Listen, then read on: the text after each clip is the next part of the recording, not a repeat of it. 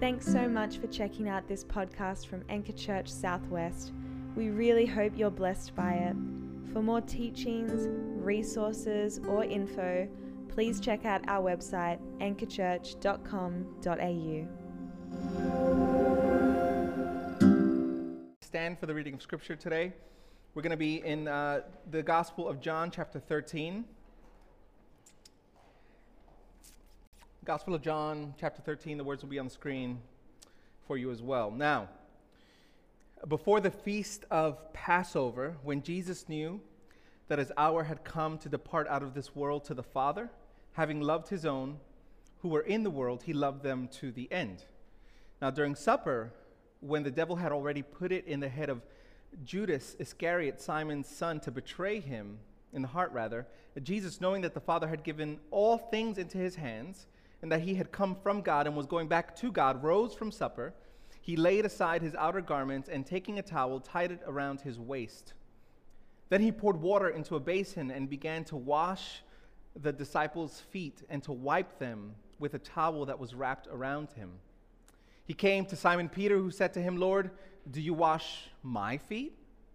And Jesus answered him, What I am doing to you, you do not understand now, but afterward you will understand. And Peter said to him, You shall never wash my feet. And Jesus answered him, If I do not wash you, you have no share with me. Now Simon Peter said to him, Lord, not my feet only, but also my hands and my head. And Jesus said to him, The one who has bathed does not need to wash except for his feet, but is completely clean. And you are clean, but not every one of you. For he knew who was to betray him, that, he, that, is, uh, that was why he said, Not all of you are clean. When he had washed their feet and put on his outer garments and resumed his place, he said to them, Do you understand what I've done to you? You call me teacher and Lord, and you're right, for so I am. If I then, your Lord and teacher, have washed your feet, you also ought to wash one another's feet. For I have given you an example that you also should do just as I have done to you. Truly, truly, verse 16, I say to you, a servant is not greater than his master, nor is a messenger greater than the one who sent him. If you know these things, blessed are you if you do them. Go ahead and have a seat. Uh, if we haven't met, my name's Arnaldo, um, and we have two services left here at MOBC, uh, two today and, and next week. Um, it has been a wild ride, and we are in this series uh, for the sake of the world to help us retool and re-gear for the next season ahead, for the several next seasons ahead. Uh, this, everything that we've gone through uh, from uh, the gospel is something that uh, really motivates me, motivates the way that I think about us and, and who I want us to be. Uh, and a, Uh, about a month ago now, we started with the gospel. And the gospel simply is, is this the gospel is the true story of what God has done in Christ to renew the world and to save us. And then we looked at the church. The church is now the place. The church is the embodied space made up of real people, of where God gets to show off what He can do with a set of regular broken people like us. And then the following week, we looked at love, how love must be the measure of the success of our church that numbers, budgets, buildings will not be the success of our church. That is not how we are going to benchmark whether or not we are being faithful to what God is calling us to do. Those things aren't bad in and of themselves. We have been working hard to get a building together over the past month or so, but that will not be the measure of our success. February 5th, when we get to weep and cry and enjoy that beautiful building that we, we have been working so hard, that will not be the benchmark of our success, even as we have poured ourselves into it. The benchmark of our success must be the way that we treat one another, the way that we think about one another. The way that we speak about one another, not just to one another, right? You see the difference, right? You can speak to someone a certain way, but you can speak about them a whole nother way. And so embodied love must be the measure of our success. And then we looked at the way that prayer, lifting heart and mind to God, is the very air that we breathe. And prayer, rather than being a, a topic that induces guilt for us or shame because we don't do it well enough or not, we don't do it often enough, is simply an invitation to enjoy the Father And then we looked at emotional health last week, the way uh, oftentimes uh, we separate our emotional health from our spiritual health. And I, I taught last week that we cannot grow up spiritually while remaining emotionally immature. We cannot be spiritually mature while remaining emotionally immature. And today, uh, we're going to be looking at service. Next week, culture, uh, our, our culture, not, not so much uh, how to engage with culture, uh, but who we're going to be. Uh, and then we're going to be looking at mission on the 29th. The mission will be our first service at uh, Panania. And then on Feb 5th, find home. That's going to be a sermon on Luke 15, and it's going to be a time where I, am praying that fresh faith is birthed right in that room, that we would all be midwives of the new birth. Uh, God is the one who brings new birth, right? He's the one who does the work. The Spirit is the one who moves, but somehow we get to be in the room and we get to help deliver new faith in people. And that's my hope, uh, especially for that day as we celebrate so many things. We're celebrating the new building, we're celebrating our second birthday on that day, um, and that's going to be uh, when? Feb 5th uh, Feb 5th. And so um, you have to pardon me as well. My phone is on, my watch is on loud uh, because Catherine has been getting some contractions. Um, so if you don't know, Catherine, my wife, we're um, expecting uh, our, our, our fourth. Um, and it's been a long, listen, it's been a long week. It's been a long week. Um, but yeah, j- j- so if I run out, I'm going to say amen in Jesus' name. I'll do, you know, and then I'm out. Uh, but uh, I'm not expecting that, but just in case.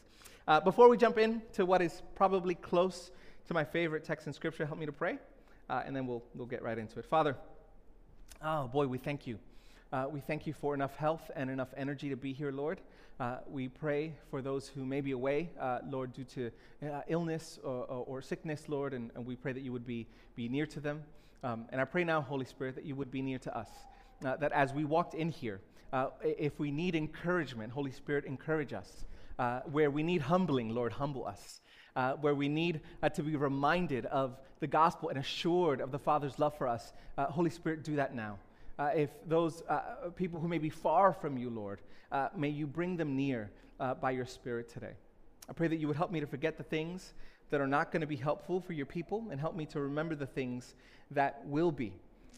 And may the words of my mouth and the meditations of my heart be pleasing to you Lord, my rock and my redeemer. And the church said? And the church said,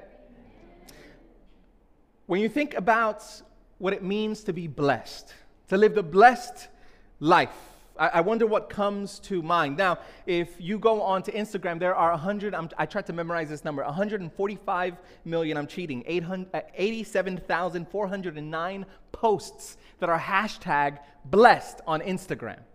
And that was like a week ago, so I'm sure that that number has gone up. But there was a common theme that surfaced as I sort of gone through, you know, some of them. I didn't go through all 145 million, uh, but there was a common theme that came across. Uh, and, and, to be blessed, uh, at least in the cultural landscape, is to have something. Right? It's, it's, to, it's to have something, whether it's abs or a partner or a new car, an exotic experience, feet in the sand, a fully stamped passport, a family, kids. When if you finally buy that home and you take a, a photo awkwardly next to that sold sign, whatever it is, to be blessed, at least culturally, is, is to have something. Our cultural definition of blessedness, by and large, is determined by our possessions. And so, if we think about the happy life, the, the blessed life, we, we think about consumption, something that I, I have what I get, what I have, whether that's experiences, things, or people. Uh, but our text this afternoon is going to recalibrate that definition for us. And, and what I'm realizing more than ever is that we need to do some groundwork in our hearts and in our minds. That if we're going to follow Jesus in the world that we live in, the world where we're constantly pressured to think a certain way or believe a certain thing, that we, we need to recalibrate our whole lives. And so when we think about being blessed, what does that actually mean to you? Like, what, what definitions, what, what content is filled with that word, with that definition? I want to say this that the blessed life, and our text will point to this, that uh, the blessed life is a life marked not by having, but by giving. The blessed life is marked not by having, but by giving. And particularly in this context, it's giving of our time and our energy in God's name for the sake of the world. In other words, to be blessed is not to accumulate things, but to actually give away our most precious things, our time and our energy, for the sake of the world. And if, and this is a big if, but I, assume that if you call Anchor Southwest home, that, that we're in on this together, that we're conspiring against the darkness together. And if we're going to be the kind of church that embodies the good news of the new King Jesus, if we're going to be the kind of church that is a preview to the world of the world to come, if we're going to be the kind of church that your friends and your family and your enemies, and sometimes they're all mixed up in one, right? If they can find home here, if we're going to be the kind of church that does this, that embodies this, then we must have our imaginations and the vision of the good life shaped by the kingdom of giving rather than getting. I want us to shape our meditation of this text today around three simple words. If we're going to become this kind of community, I want these three words to anchor who we are going to be and how we're going to serve knowing, letting, and doing. Knowing, letting, and doing. Now, up until this point, John 1 to 12 covers the first three years of Jesus' public ministry. And the last few chapters from, from 12 on, from 13 onwards is going to cover just his last days. And our text is part of this larger section. We actually went through it in the Upper Room series a couple months ago. And he's preparing his friends, he's preparing his disciples to carry out his life and his love when he's gone. That, that's the whole point of the whole, the rest of the book of John, is that he wants to prepare, he wants to uh, tool up his friends so that when he leaves, they're prepared to carry his life and his light into all the world. And one of the most important things that he's going to teach them in this text is how to embody this upside down kingdom where, in the middle of the world that we live in, Right, right now, like when we think about our world, right in the middle of a world that values domination over service, a world that values greed over generosity, a world that values power over weakness, a world that values coercion rather than love. How are they and how are we going to be Christ followers in this world? And the question we need to ask ourselves is are we motivated? This is, you know, when I ask questions up here, guys, like I know sometimes there's a, if you've been in church for long enough, there, there, there's a sense where when, when the preacher comes up, you kind of you kind of just shut off, right? Uh, but, but I want you to be awake, and I want you to ask yourself the question What motivates me? Is it the ways of the kingdom or the ways of the world? Come back with me to the text. Now, before the feast of Passover, when Jesus, listen, knew that his hour had come to depart out of this world to the Father, having loved his own who were in the world, he loved them to the end, meaning he loved them perfectly. During supper, when the devil had already put it into the head of Judas Iscariot, Simon's son, to betray him, Jesus, what? Knowing that the Father had given all things into his hand, in, into his hands and that he had come from God and was going back to God, he rose from supper. He laid aside his outer garments and taking a towel, tied it around his waist. Then he poured water into a basin and began to wash the disciples' feet and to wipe them with the towel that was wrapped around him. This, I'm really, I'm, I'm, I'm fighting to not just scream this whole sermon because this, is, this, is, this is a text that we're used to, right? We've seen it in paintings, and we, we see Jesus washing uh, uh, Peter's feet. We, like, it, it's, a, it's a normal story for us if you've been walking with Jesus for, for any length of time. But this is scandalous. This is absolutely explosive that Jesus would do this. This is it's difficult for us to grasp the countercultural posture that Jesus takes here. We have 2000 years of trying to massage this into our culture and into our minds. But if you were there, I mean think they didn't have Philippians 2 to read. Right? The gospels right? Like this is happening before Philippians 2 was written. Philippians 2 talks about how Jesus is, is humble. They, they didn't have that to go off of. The disciples didn't have that meditation to, uh, to shape their theology of who they've been following. They were stunned, they were offended, they were scandalized, they were flabbergasted. Why? Simply put, what Jesus was about to do was reserved for the lowest of the lowest of servants. Like you couldn't imagine anyone, a rabbi, washing someone else's feet. Feet washing was a very normal, everyday ritual in the same way that bathing is for us, or for most of us. I'm not, I'm not sure. But it, it wasn't something that any respectable person would do, let alone a rabbi to his pupils. Nike wasn't invented yet. All they had was Birkenstocks. And when you were walking through the streets, you, when you go to someone's house, right, your, your feet will be uh, covered in mud and feces. And so the first thing that you would do if you were a good host is you would offer to wash the person's feet, your guest's feet, but you wouldn't do it. Your servant would do it. Oftentimes it was the lowest female servant who would do it. And so my question is this if no respectable rabbi, you, you can't even understand how this wouldn't even have gotten into anyone's mind to do. This wasn't something that anyone would have thought to do. This was something revolutionary. If no respectable rabbi would do this, if this was a task left to the lowest of the lowest slaves, how did Jesus muster up the nerve, the imagination to perform such a task? Why and how would Jesus stoop so low? Jesus knew.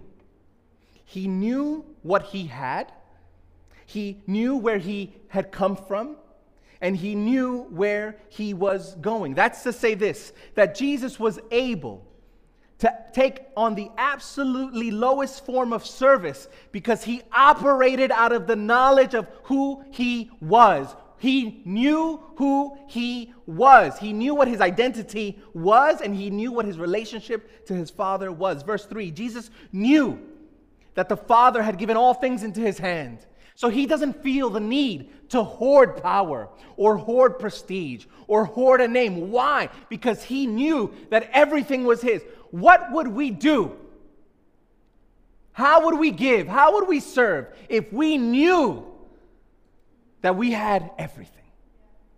How free would we be to give if we knew that all spiritual blessings are ours? Jesus knew that before the foundation of the world was laid, he lived in perfect love and unity with the Father and the Holy Spirit. Jesus knew that he was known, that he was seen, that he was loved, that he was celebrated. And because Jesus operated out of this knowing, he was able to serve. He was so secure in his identity as the beloved of God that he was free to release power, he was free to release privilege, he was free to release preference. Jesus knew. And knowing who we are is the key to our serving in and through. Let me just remind you, real quick, of who you are. John 1:12 reminds us that we've been given the right to be called children of God. You are adopted as God's own child. John 15:15 15 teaches us that Jesus calls us friends, not just servants. Romans 3, Romans 3.24 tells us that we've been justified and the war that was between us and God and us toward God has been rectified and removed by the cross. Romans 15.7, it reminds you that you are accepted in Christ. 1 Corinthians 1:30 tells us that in Christ we have all the wisdom of the world. Ephesians 1:3 teaches us that you don't only have partial blessings, but you have all blessing, every spiritual blessing Romans 8:17 reminds us that we are heirs with Christ. That we own the world. Y'all, like you're still awake. I'm not, I, I, why aren't you fainting? We, uh, we, there is, there is a will in the heavenly places somewhere. I'm not sure where it's stored, but there is a will for the entire universe with your name on it. That we own the universe. 1 Peter 3:18 tells us that Jesus has brought us to God himself. Listen, God has withheld no good thing from you. We come from love, we will go to love. Knowing this, knowing who we are, knowing what we have, knowing whose we are, what do we have to fear or to lose in serving others. If this is true, if this is true, I'm not assuming that you all believe this is true. If this is true, how could I be stingy with my service, with my money, with my energy? How could we not serve? If this is true, why wouldn't we want to follow in the footsteps of the king? I love what Severian of Gabala said. Uh, I wish we still use names like that, like Arnaldo from East New York, like if that was my official name. Uh, but but um, he, he said this He who wraps the heavens in clouds wrapped himself, wrapped around himself a towel. P- picture that. This is the Isaiah 40 picture. Right? Like this cosmic, gigantic God would come down. The, the one who, who, who wraps the heavens in clouds, wrapped around himself a towel. He who pours the water into the rivers and pools tipped water into a basin. And he, before whom every knee bends in heaven and on earth and under the earth, knelt to wash the disciples' feet. That's massive. Why wouldn't we then give of our time and our talent our, and our treasure? If Jesus traversed the entire universe to take on the lowliest job for the good of those around him, you can do the dishes, right? Like that's okay. You can pick up a vacuum.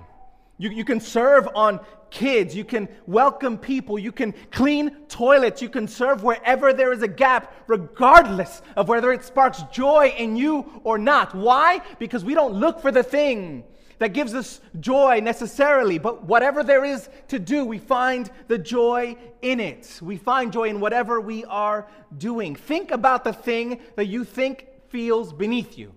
Like, ah, I'm not gonna, I'm not gonna do that one. I, I won't, I won't I won't serve this person in that way. Or I'm not going to join that team in, in this way. Think about that one thing that feels just a bit beneath you. That is what God is calling you to, to have Christ formed in you. Jesus knew what he had the unconditional love of the Father. And what do you have? Jesus knew where he'd come from. And are we not now born from above? Jesus knew where he was going. And where are we headed in Christ? The very same knowledge that fueled Jesus' ability to serve is the very same knowledge that you and I have. But we need more than knowing something, we need letting.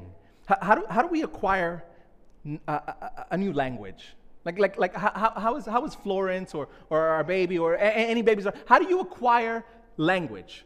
You acquire language by people speaking to you. That's how it happens. And then you mimic that language. And eventually, this baby will mimic sounds and syllables, eventually, words, and she'll be able to string sentences together to communicate.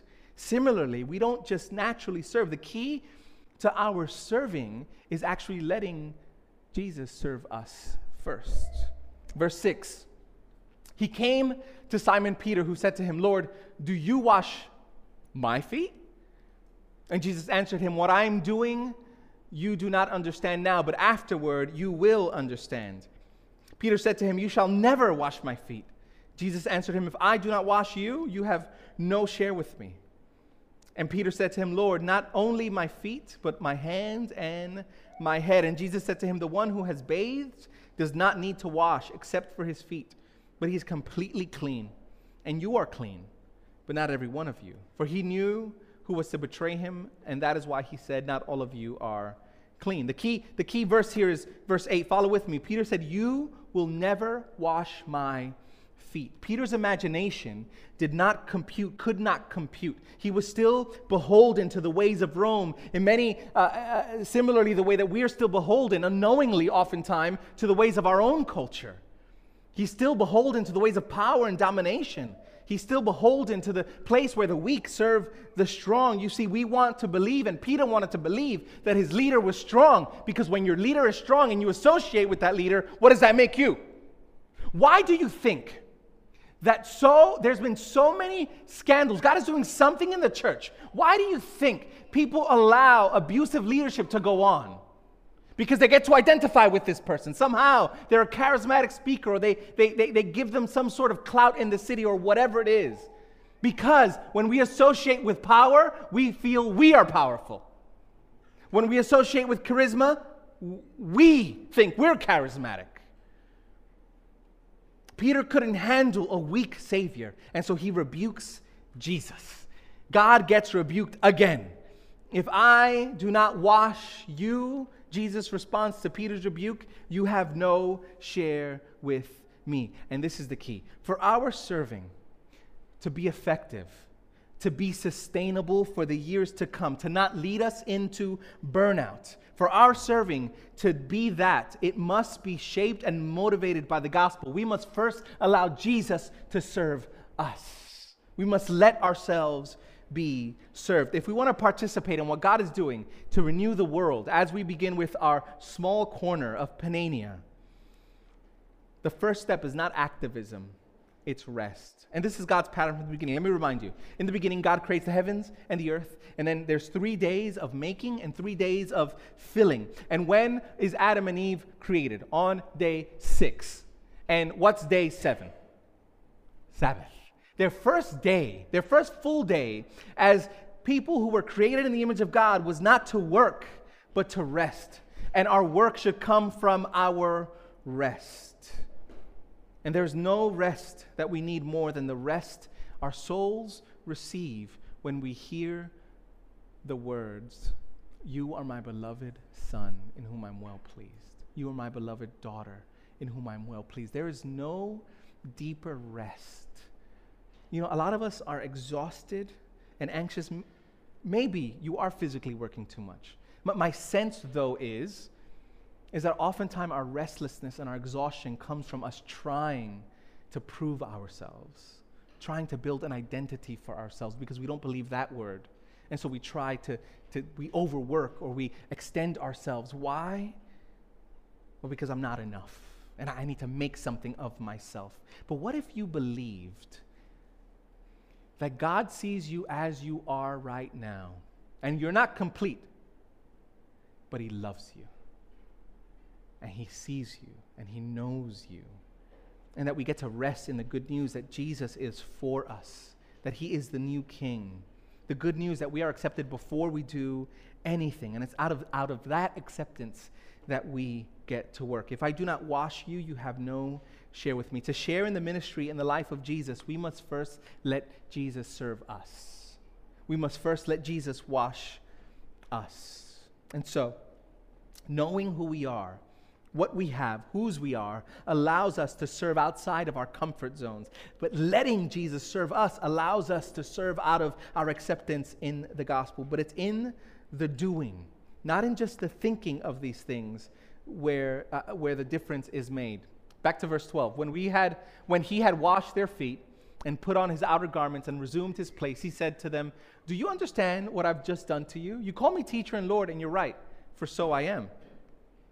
If I, then, your Lord and teacher, have washed your feet, you also ought to wash one another's feet. For I have given you an example that you should. Uh, that you also should do just as I have done to you. Truly, truly, verily, verily, I tell you, a servant is not greater than his master, nor is a messenger greater than the one who sent him. If you know these things, blessed are you if you do them. If you know these things, blessed are you if you do them. Knowing, letting, and doing. Jesus is leaving them an example, and he's showing them and us that his status as king and as Lord does not uh, uh, preclude him from serving. And in fact, it, it intensifies that example. If the greatest human being who has ever lived can serve by doing the most menial of tasks, the dirtiest of tasks, it does at least two things for us. First, it infuses all of our menial tasks with cosmic significance. If Jesus can do that, then everything we do, all the menial tasks that we need to do, is filled, are filled with cosmic significance. We love the spectacular. And we love the spectacular. And we find it easy to worship a God who is spectacular because maybe then we will become spectacular. But Kathleen Norris, she writes this in her wonderful little book. She says, We want life to have meaning, we want fulfillment. I mean, that is just like, even to bring this up, like, of course, this is, this is all our assumption, right? And when our assumptions are challenged, that is when we begin to get underneath our belief systems. Why do we believe all this? We want life to have meaning, we want fulfillment, healing, and even ecstasy. But the human paradox is that we find these things by starting where we are, not where we wish we were. And where exactly are we? Right, we're living in the light of a global pandemic, and the dishes still need to get done. Right? Like we are at war with principalities and powers in the heavenly places. But the trash still needs to be taken out. We want to join God in the renewal of all things. I love saying that, and you love hearing it. But I still need to go to the dentist to get these two feelings done. Right? Like we still have to do the normal menial things of life. I want to write sermons that change lives, but I still need to go to the backyard and pick up Brooklyn's poop or send Anthony to. You may be facing an overflowing, never ending laundry basket, but God is there. You change nappies all day, or it feels like that's all you do, but God is there. He's there in your sleep deprivation. You pack toys away only to find them out again and again, and God is there. You serve little kids downstairs, and God is there. I am far more scared to teach a children's lesson because y'all can all fake it for me. Y'all gonna be like, you can, you know, pretend to be here, you know, whatever, you know. But those kids, they'll tell you the truth, right? They'll tell you when you're not being interesting. But God is there. That's not holy babysitting, that's discipleship that's happening downstairs. You show up early to clean the toilets, God is there. God will refuse to meet you in your imagination, in the place where you want to be, in the place where you think you should be. God is only going to ever meet you in the menial spaces of your life. Tish Harrison Warren, she says this. She says, The crucible of our formation, where we are formed in Christ, are not necessarily these high moments, but in the monotony of our daily routines. And if God is anywhere, He's right smack in the middle of your daily, boring routines. And that is good news. We don't need to pretend like everything is exciting. 90% of your life is boring. Yes? No? It's just me? But God is there.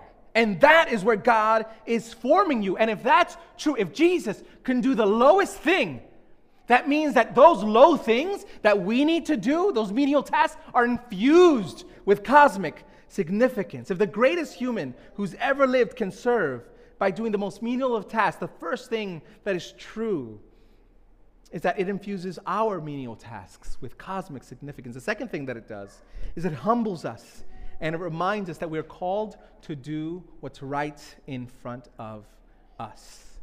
Jesus saw what was right in front of him. He saw dirty feet. He saw what was in front of him. And he did the job. He put a towel around his waist and he got to work. Feet needed cleaning. So Jesus got on to cleaning feet. That's what needed to happen. Jesus, the only person who would legitimately be above this task, legitimately be above this task, is the one person who did it. He's flipping all these social norms of the first century and our own. And this is meant to humble us. No apprentice, none of us are above Jesus. And yet we act like it. This means that when we need something that needs doing, we don't see that task as being below us, or we don't leave it undone because it's not in our gift mix. To put it bluntly, Jesus is simply asking us to get over ourselves.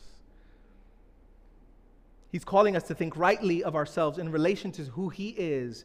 And if He was able to get down on His hands and His knees, if I didn't have a bad knee, I'd, I'd, I'd do a bit of kinesthetic teaching for you and get down. But I, I don't think I'd be able to get up. But He, he gets down on his knees to clean feces and mud and dirt off the feet of even the man who he knew was about to betray him. That's wild. So we, we can serve one another. We, we can serve our local community, but note this that it's in the doing, it's in enacting the truth. So often we've grown up with Christianities where the truth sits all in our heads, but truth is in our bones. Truth must be in our hands. Truth must be in what we do, not just what we say or what we think. And it's in the doing that we are blessed. Remember, blessed, the blessed life is a life marked not by having, but by giving. That is a verb, by the way. It's a verb. Verb are doing words. We do something with the truth.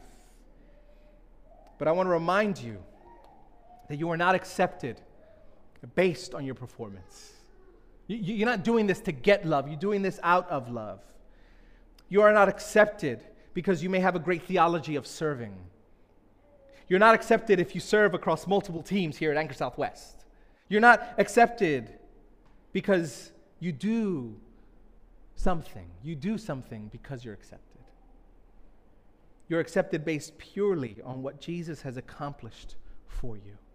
And it's hidden in plain sight in this text. You see, this, this act in the upper room was not just an example. He, he says, I'm leaving you an example, but it's not just an example. This was a sacrament. This was a picture. This was a sign of a deeper reality of what Jesus was about to do when he faced the curse and the wrath of God through the Roman cross. That through the blood of Jesus, as he gave of himself, as he gave up his life, as the book of Acts writes, Luke writes that the author of life was killed. As that happens, it's not only our feet that are clean, but our souls and our consciences, our minds, our bodies clean. And if there's one word that I want you to walk out of here with, is not necessarily, oh man, I need to serve more, is I'm clean now in Christ. I've been served by Jesus. And let that motivate you. Clean. And what you need to walk out of here again is a reminder that today, but because what Christ has done, we can now participate in what God is doing. God's very life and God's very nature is to serve. God lives, it sounds weird to say, right? That God lives the blessed life. God is blessed. All through the Psalms, psalmists are called, he calls the congregation, calls the, the church to bless God. I'm like, bless God. I, like, God needs to bless me. No, no. Bless God's name. God lives a blessed life, not because he hoards, but because he gives. It is in his nature to serve because God gave of his time, of his treasure, of his talent. What does the scripture say? If God did not withhold his beloved son, what will he withhold from you? And we live with this, with, with this scarcity mentality that we need to hold on to what we have because we may run out. There is a treasure, there is a storehouse of treasure with your name on it. We're not free. You're free. You're actually free. I'm here to tell you that you are free to follow in the footsteps of Jesus, and you are free to begin to understand that our greatness is going to be found in a towel and not in a title. And so you know who you are in Christ. I pray that we let our serving flow out of being served by Jesus, and we do. We put into practice what we have learned, and it's in the doing that we'll find the blessed life because the blessed life is a, is a life that's marked not by having. Everything in the world will tell you that the blessed life, that the happy life is about having. Everything will tell you that. Everything. You're going to walk out of here today and you're going to get all these ads on Facebook and on Instagram. Listen, like, it's scary, right? Like, I've been looking for air conditioner. Now, all the ads are about air conditioners. Like, they're listening, y'all, right? And you will be bombarded this week with a lie that will tell you if you want to be happy, consume. But the scriptures say the blessed life is a life marked not by having, but by giving.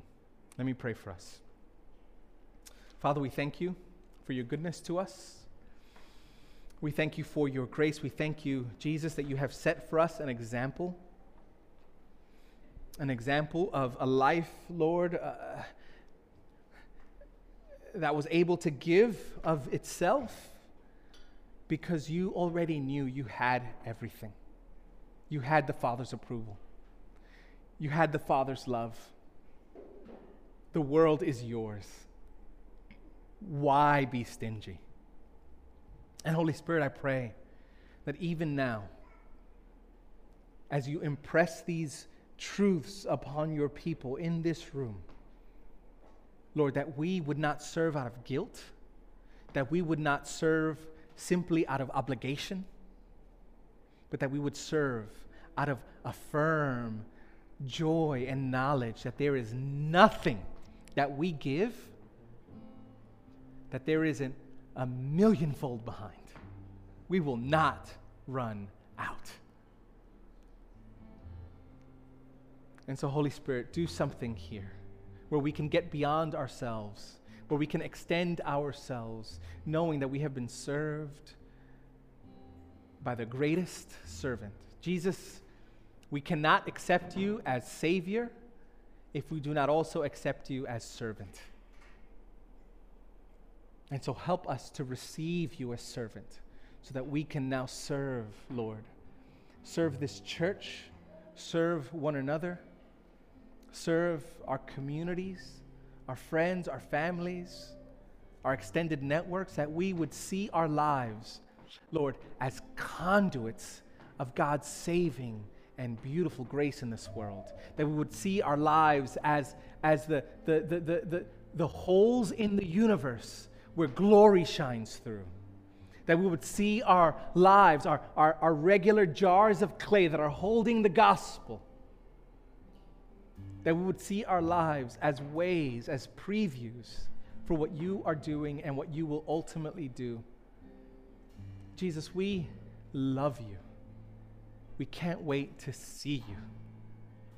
And until that day comes, I pray that you would make us into everything we need to be for the sake of the world. And we thank you in Jesus' name. And the church said, Amen.